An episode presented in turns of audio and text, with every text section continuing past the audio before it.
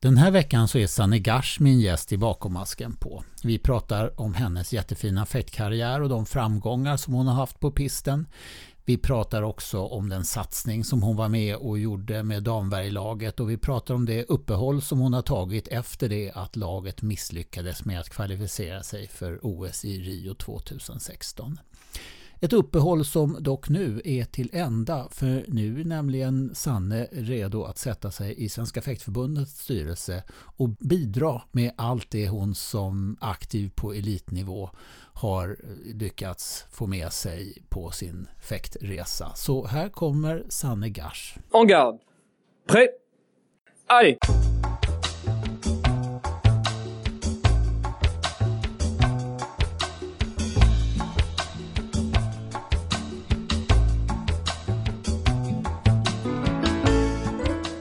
Hjärtligt välkommen till Bakom masken på Sanne Gars. Tack så mycket. Vad roligt att ha dig som gäst i min podcast. Jag tycker det är roligt med alla gäster men, men ibland är det extra roligt. Jag tycker det är jättetrevligt att ha dig med. Det är inte så lätt att få ihop såna här som, som inte man träffar på varje tävling och varje möte och en sån har ju du blivit nu. Mm. Ja men så blir det ju. Ja. Det vi, eh, jag la ju av där efter satsningen Ja. mot OS i Rio och sen dess har jag ju inte varit aktiv på något sätt. Nej. Egentligen med fäktningen. Jag behövde en eh, liten paus där efter Hur, det. hur känns det då? För att så intensivt som ni körde fram till våren 2016 eller vad var det ungefär? Mm, ja precis. Och sen så blev det, blev det tomt eller blev det skönt? Alltså direkt efteråt så var det ju sån otrolig besvikelse. Så det var ganska tufft. Det var nästan ett litet eh, sorgearbete man gick igenom. Mm. Eh, och sen hade jag ju jag hade problem med knäna sedan ett par år tillbaka så jag hade ganska mycket problem med dem. Mm. Och jag hade ett år kvar i skolan så jag fokuserade mycket på det. Mm. Men jag hade väl haft en liten tanke om att det skulle bli ganska skönt ändå att sluta för man var ganska trött på det i slutet Ja. för det var väldigt tufft men eh, jag tyckte det blev väldigt tomt. Mm. Kände du sliten både mentalt och fysiskt om du säger att du hade knäna? Ja, jo, men både och verkligen. Det har varit en enorm satsning både fysiskt och Mm. psykiskt. Hur mycket av din personlighet känner du att du hade investerat i att du var Sanne, fäkterskan? Mm. Jo men så blev det ju väldigt mycket och jag kan nog säga nu efterhand att jag fick nog en liten eh, identitetskris faktiskt Mm. efter fäktningen. Det var jag inte riktigt beredd på.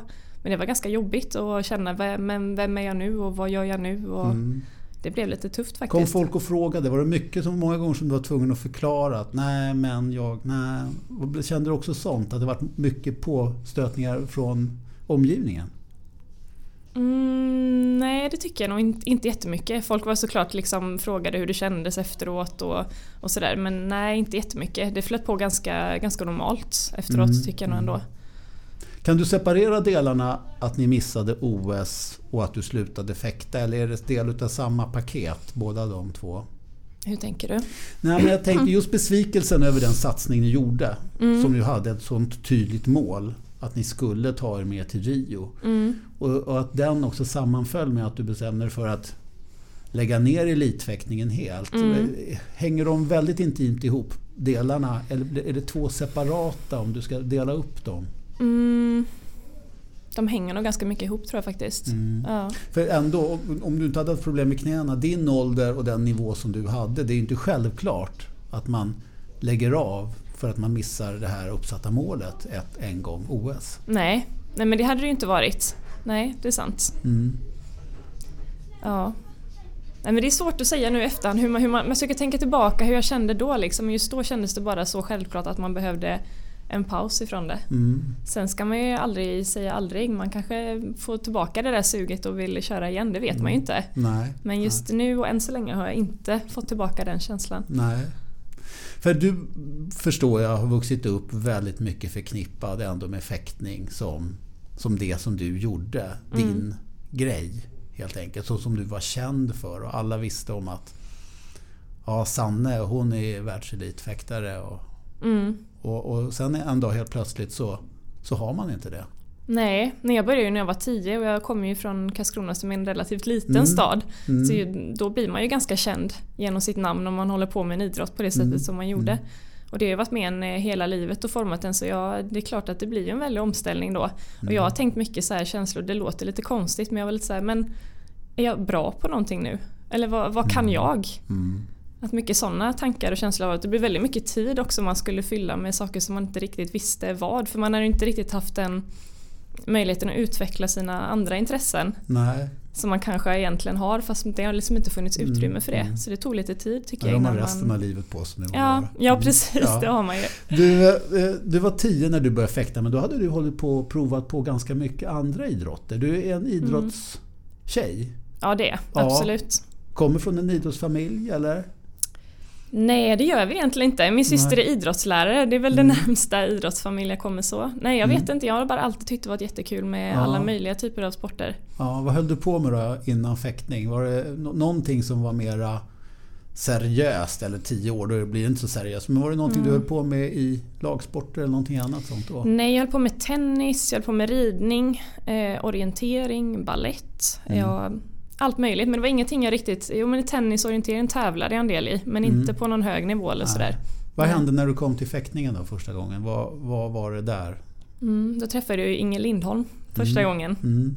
Och det var ju lite, lite skräckblandad förtjusning. Mm. eh, nej men jag fastnade jättesnabbt för sporten och det är svårt att säga i efterhand vad det var som gjorde det men Inga kompisar så som du hängde med utan du tog Nej. dig dit, det vart själv. Det gjorde jag. Min mamma är ju lärare så hon hade en elev som fäktades. Mm. Så då tänkte hon, fråga men skulle du inte kunna tänka dig att prova det? Mm. Tänkte jag, ja men det kan jag göra. Så jag kom väl dit någon lördag morgon eller någonting tror jag det var första Mm. träningspasset och kände direkt att men det här var ju jättehäftigt. Mm. Så jag blev fast. Och sen hade jag ju fäktgymnasiet, Ja, ligger i Karlskrona. Ja. Så det var ju också väldigt naturligt att liksom när jag började vid 10 och sen när jag blev lite äldre så gick jag automatiskt in och började träna med dem. Så det fanns ju en bra grund Mm. att stå på i Karlskrona med Mm. duktiga tränare och så. ja. Och då var det Uffe Lindholm. Mm. Var Inge, var han också som tränare där då? Eller var han bara en, en, en man i, i omgivningen? Mm, han, är ju, han var ju, är ju fortfarande en väldigt stor del utav klubben. Ja, ja. Eh, Men det var ju Uffe som höll i effektgymnasiet hela tiden så Mm. var ju inte, det var ju inte Inge involverad i. Och det var honom du tränade med, Uffe, främst? Ja, jag började med Inge och sen så på gymnasiet gick jag över till eh, Uffe. Okej, ja. Vilka mera fäktare var det runt där som gick fäktgymnasiet som du hade de här uppväxtåren? Oj, jag som är så himla dålig på namn. Men det var ju väldigt mycket, jag fäktade florett då först Ja, och främst. Så det var ju mm. väldigt mycket florettfäktare. Det Mm. var ju liksom Simon Enarsson och det var... Åh, gud jag är så dålig på namn. Mm. Men det var hela den generationen så det var ju inte några värjfäktare Nej, så som jag skulle nej, kunna nej. namedroppa så. Nej. Men eh, hur länge fäktade du florett? Och vad, vad, var du med, blev det masters och sådana saker på florett då som du höll på med? Mm, ja, men det gjorde jag ju. Jag fäktade Mm. ju, jag hade ju SM-guld och så i florett. Och, men jag gjorde aldrig några bra resultat eh, internationellt. Mm. så det var det som gjorde att jag ville gå över till Värja istället. Var det ditt eget beslut att känna att du ville gå över till Värjan eller var det någonting som... som... Nej men det var väl lite påtryckningar också och sen förstod jag ju att då var ju Värja större i Sverige också och jag såg Mm. ju liksom att där fanns ju mycket mer mycket, många fler att tävla emot och jag såg ju liksom att det fanns ett annat tryck där. Mm. Eh, Så det var på gymnasiet när jag bytte. Mm. När jag gick upp till gymnasiet som jag bytte över till Värja och det tyckte jag inte alls var kul i början. Nej. tyckte det var en ganska jobbig övergång. Mm. Men eh, det funkar ju också sen när man har lärt sig liksom hur, man ska, hur man ska tänka. Jag kunde ta med många delar av florettfäktningen Ja. in i värjan också men innan man förstod det, hur man skulle tänka så var det lite jobbigt. Ja. Men det var ändå helt, eh, alltså helt och hållet att säga att det var också en del påverkan. Men ni var Mm. överens. Det var inte så att du var tvungen att bryta med någon och säga nej nu vill jag köra Värja. Utan det var någonting som du kände att du hade stöd för i, Jo men det kände i klubben och så. Ja jag kände för min egen utveckling också om jag skulle tycka det var kul. Och för i Sverige var vi inte så många tjejer som tävlade då. Vi var ju sju, åtta stycken som hela tiden möttes. Så jag kände att jag hade gjort det och kände att jag ville komma vidare i fäktningen. Och då var det ju värjan som var Mm. nästa steg. Mm. För då hade vi ju några som hade varit etablerade eh, stjärnor faktiskt på juniorvärja på damsidan. Emma Samuelsson och Johanna Mm. Bergdahl. Och sen så eh, helt plötsligt så poppar Sanne Gars upp där och vinner ett junior-EM-guld. Mm. Som, som en blixt från en klar himmel. Berätta om den tävlingen. Ja, den var ju väldigt speciell och hela min tid när jag gick över till Värja, jag var ju väldigt mycket vi var ju ett stort gäng med tjejer då som var väldigt duktiga.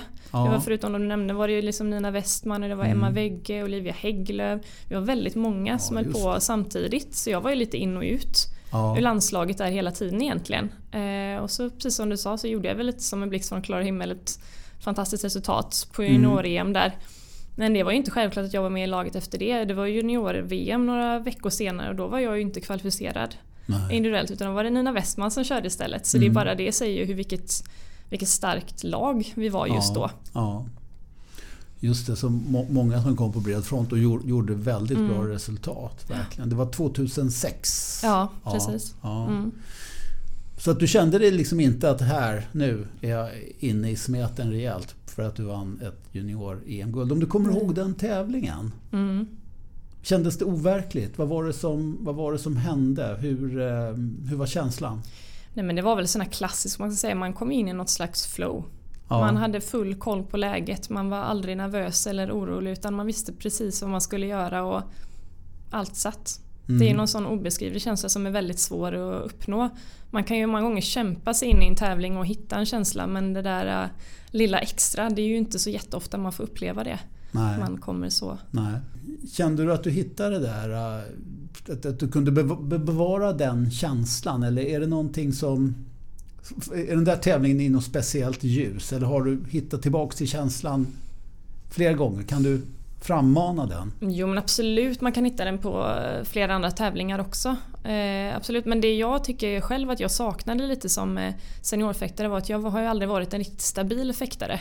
Jag kan ha ganska hög nivå och göra bra resultat mm. men jag hade väldigt stora utmaningar med att hålla mig på en stabil nivå. Jag kunde lika väl åka ut i poolen som att ta, ta medalj i stort sett. Mm. Och där kämpar jag mycket med att hamna liksom hur ska, vilka nycklar behöver jag för att liksom hamna så att jag kan hamna på en stabil nivå? Mm. Vilket det... tror du de flesta fäktare skulle välja om man fick välja mellan att vara en fäktare som kan ta medalj ena dagen och åka ut i poolen nästa dag eller vara alltid en sån som går till 64 men aldrig längre?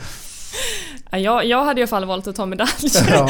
det, det hade jag absolut gjort. Mm. Men eh, ja. Mm. Ja, ja men så, jag tror att det är många som faktiskt är, ja, så är, är sådana fäktare. Så jag är väldigt imponerad av de här tjejerna som på seniortouren som verkligen ligger där uppe hela ja, tiden. De som ligger där uppe hela ja, tiden. Ja, det är helt ja, otroligt. Men det märker man verkligen. Det är sån otrolig erfarenhet alltså taktiskt och de är ju så mentalt starka. Mm. Så det är ju verkligen något att se upp till. Mm.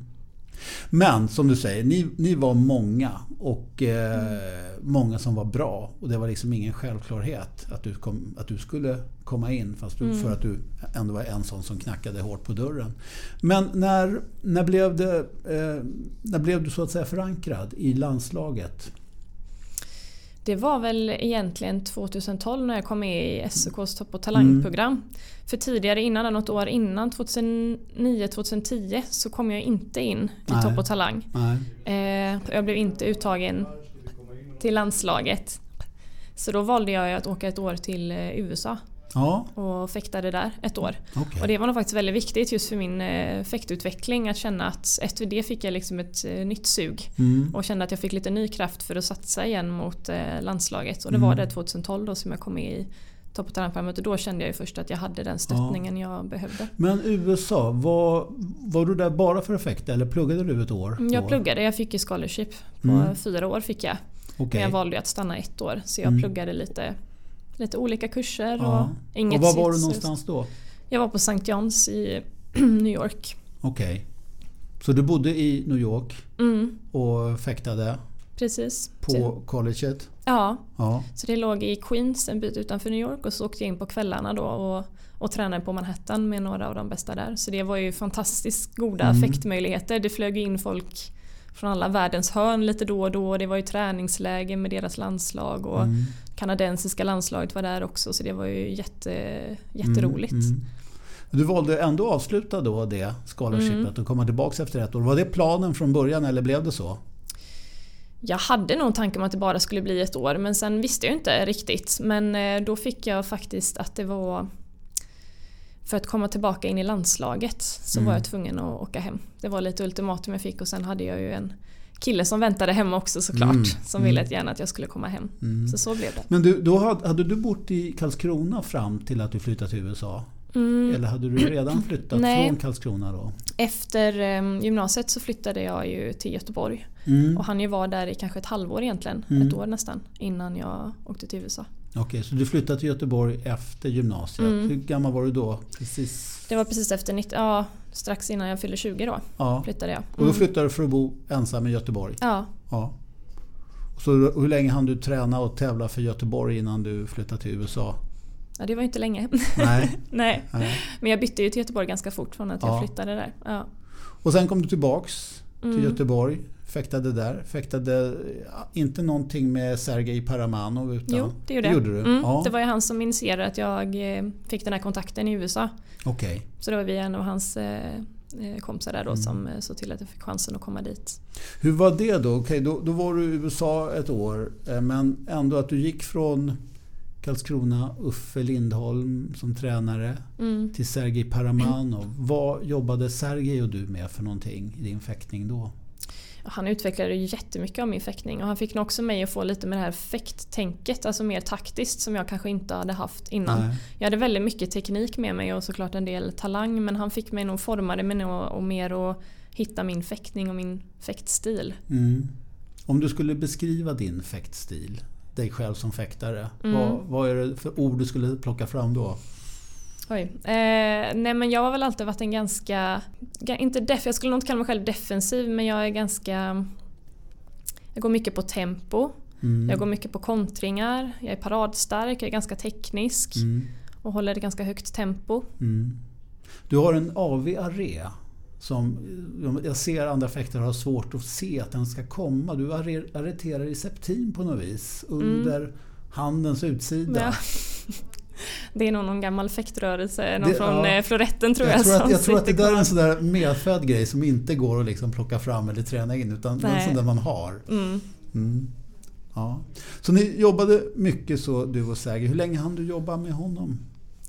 Nu ska vi se, när vi jobbade, jag har väl jobbat ett par år med honom i alla fall. Mm. Det är svårt att säga exakt i tid men eh, Mm. det var ändå som jag kände att han har ju format väldigt mycket om min fäktning måste jag säga. Ja. Så han jag upplevde det i alla fall. ja. Mm. Men när du kom hem från USA då, gick du rakt in i Topp och Talang? Det gjorde du inte va? Nej, det tog ett litet tag. Jag var Mm. tvungen att visa lite fäktresultat också för att de Mm. skulle vilja ge mig chansen igen.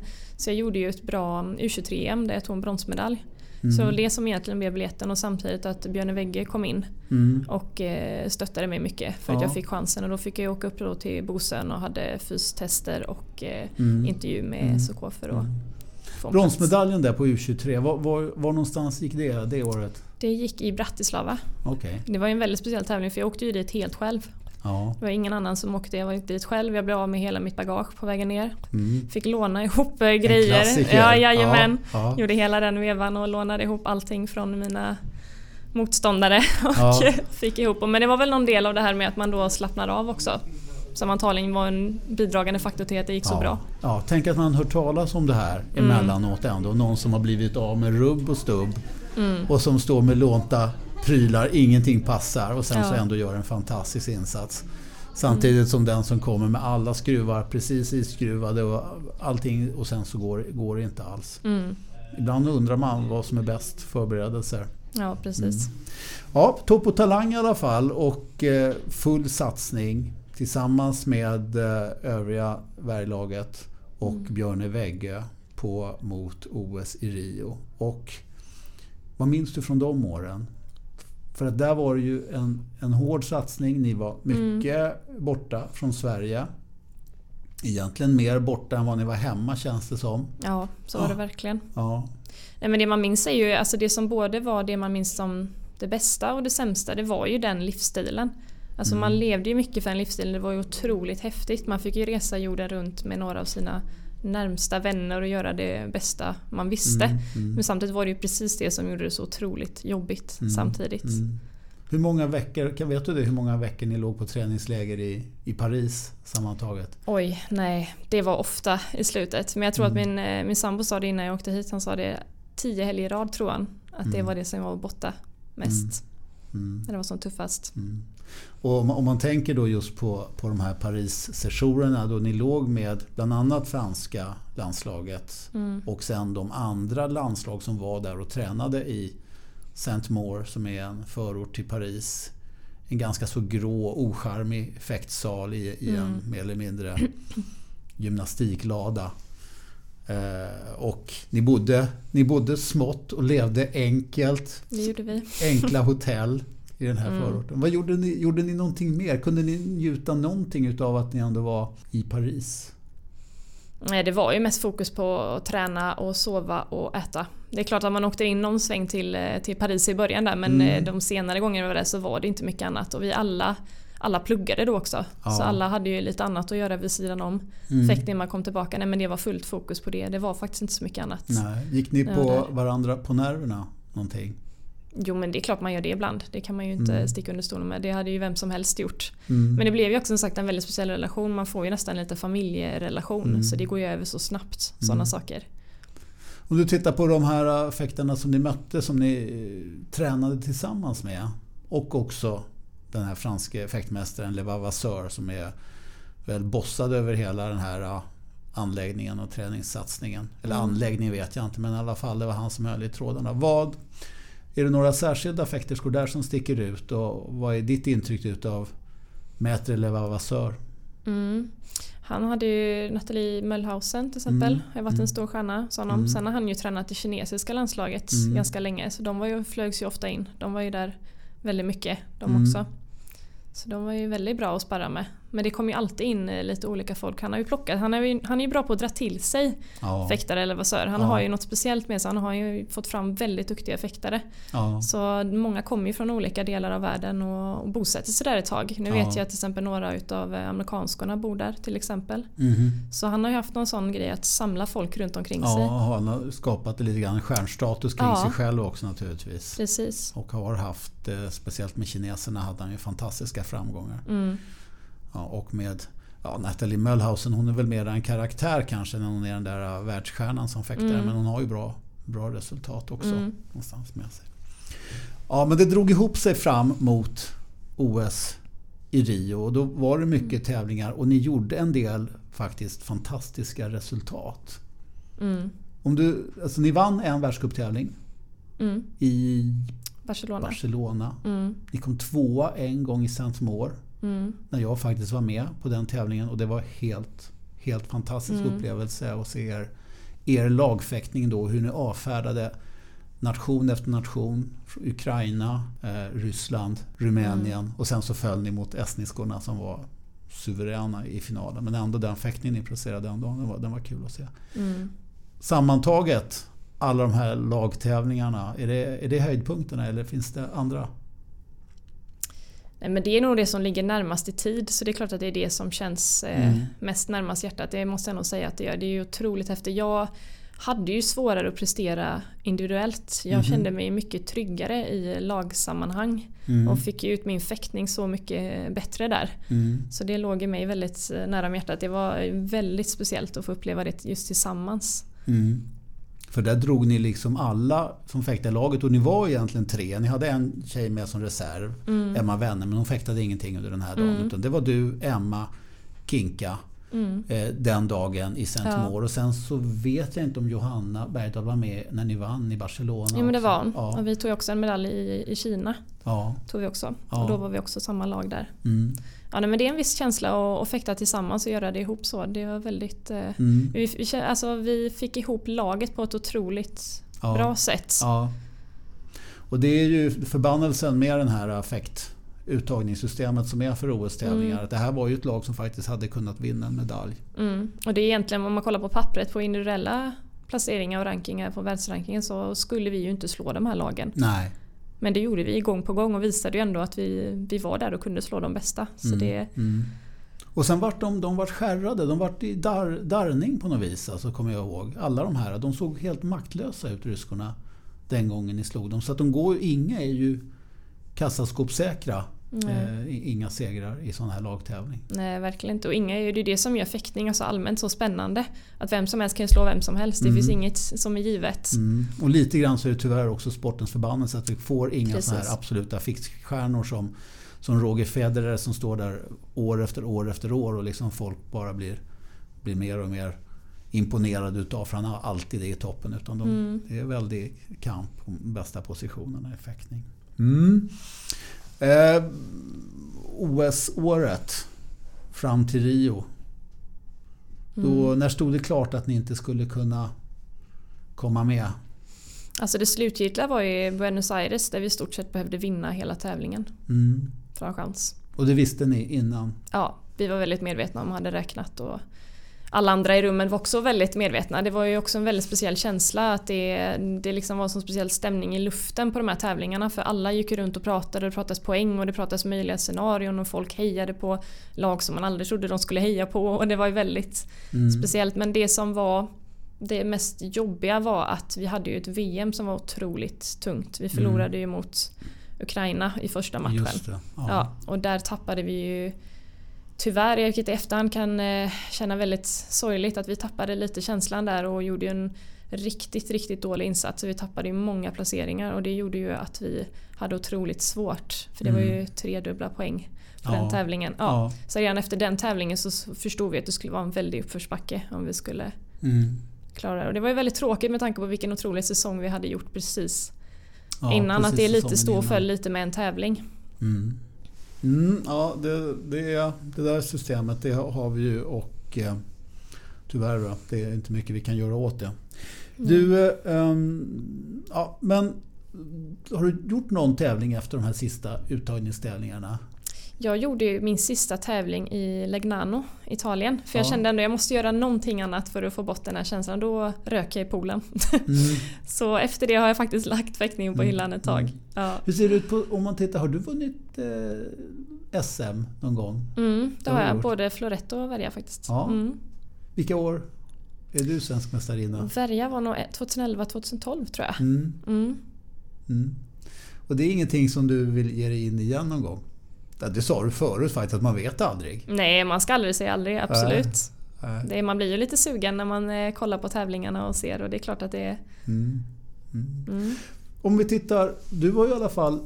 Du kombinerade ju den här satsningen med studier. Mm. Du är färdig nu, Jag är sedan färdig. några år tillbaks. Ja. Och jobbar för fullt. Mm. Och du är, vågar inte jag säga, är du dietist? Arbetsterapeut. Arbetsterapeut? Mm. Det var nästan rätt. Ja, nästan. Det var jävligt långt ifrån. ja, hur Ja. funkar det? Trivs du med det? Jag trivs jättebra. Jag jobbar som arbetsterapeut på Arbetsförmedlingen. Ja. Så det är ju lite speciellt med de tiderna som det ser ut nu. Mm, En mm. otroligt bra arbetsplats men sen får vi väl se lite vad som händer nu då politiskt och sådär. Vad Mm, den kommer bli sen. För att anpassa folk som har haft eh, olika former utav sjukdomar och eh, fysiska handikapp för att komma tillbaks till ett Mm. normalt, normalt Både liv. anpassa på arbetsplats men även utreda arbetsförmåga. Det är också en stor del. Ja. Mm.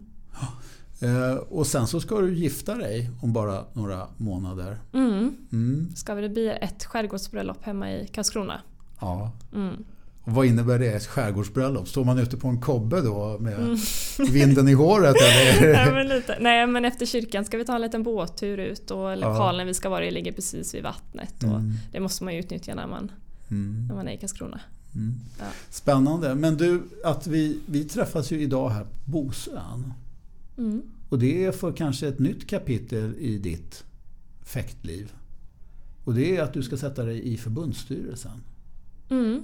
Precis. Jag har ju funderat väldigt mycket sen min egna satsning att men på något sätt vill jag ändå vara kvar i fäktning. Jag vill ju Mm. ändå ge någonting tillbaka och jag vet att jag skickade ett mail tror jag till Pierre bara något år efter satsningen och skrev väl lite så här. Jag vill vara med, jag vill vara kvar i fäktningen Mm, på något mm. sätt. Jag vet inte på vilket sätt men jag är väldigt intresserad så ha mig i åtanke om det kommer Mm. upp någonting. Och nu Mm. kom det ju tillfälle här nu då, jag blev tillfrågad så det känns ju jätteroligt. Ja. Vad, vad förväntar du dig utav förbundsarbetet? Vad tror du att det kan ge till dig att vara med? Nej men det är precis som jag sa lite att man känner att man vill ge tillbaka på något sätt och jag tror ju och hoppas att jag kommer kunna ha mycket att bidra med också med tanke på att jag har varit aktiv på så pass hög nivå så nyligen i tid. Så jag Mm. tänker att jag säkert har mycket erfarenhet och kunskap att komma med. Mm. Mm. Och sen så är det ju, om man jämför med att man har, har ett vanligt arbete, det blir ju också faktiskt, det blir lite grann också som att man, man får lära sig en del rent hur det fungerar i Mm. en hel del sammanhang och kretsar när man jobbar med ett stort idrottsförbund eller Mm. i ett idrottsförbund som ju Svenska Fäktförbundet är ändå ett ganska så aktivt skött idrottsförbund. Så att det, det, finns väldigt mycket att hämta där. Mm, men det är ju jättespännande. Jag har ingen erfarenhet av styrelsearbete sedan tidigare. Nej. Det blir väldigt kul att stå på, på andra sidan så att säga. Ja. När man var aktiv så var man ju inte så Man var ju så fokuserad på det man gjorde så man såg ju inte så mycket de här grejerna. Vad som hände bakom kulisserna och det folk mm, mm. gjorde och stöttade. Man kände stöttningen men man såg inte riktigt vad som hände och vad folk gjorde. Så det ska bli mm. väldigt spännande att se hur ja. det är att stå på andra sidan. Ja. Ja, jag tycker det ska bli väldigt spännande också ja, ha, dig, ha dig med som en person i förbundet. Nu är inte jag med i förbundet men det är ändå, man har ju ändå bara armlängds avstånd från, från Fäkt-Sverige. Vi är ju inte så många. Så det ska bli jättekul att följa ditt arbete i Svenska Fäktförbundet. Du Sanne, eh, vad trevligt att få sitta ner och prata lite grann om din karriär och höra vart du är på väg. Mm. Och var du, var du har varit. Mm. Jättekul. Tack så mycket för att du ställde upp. Mm, tack själv.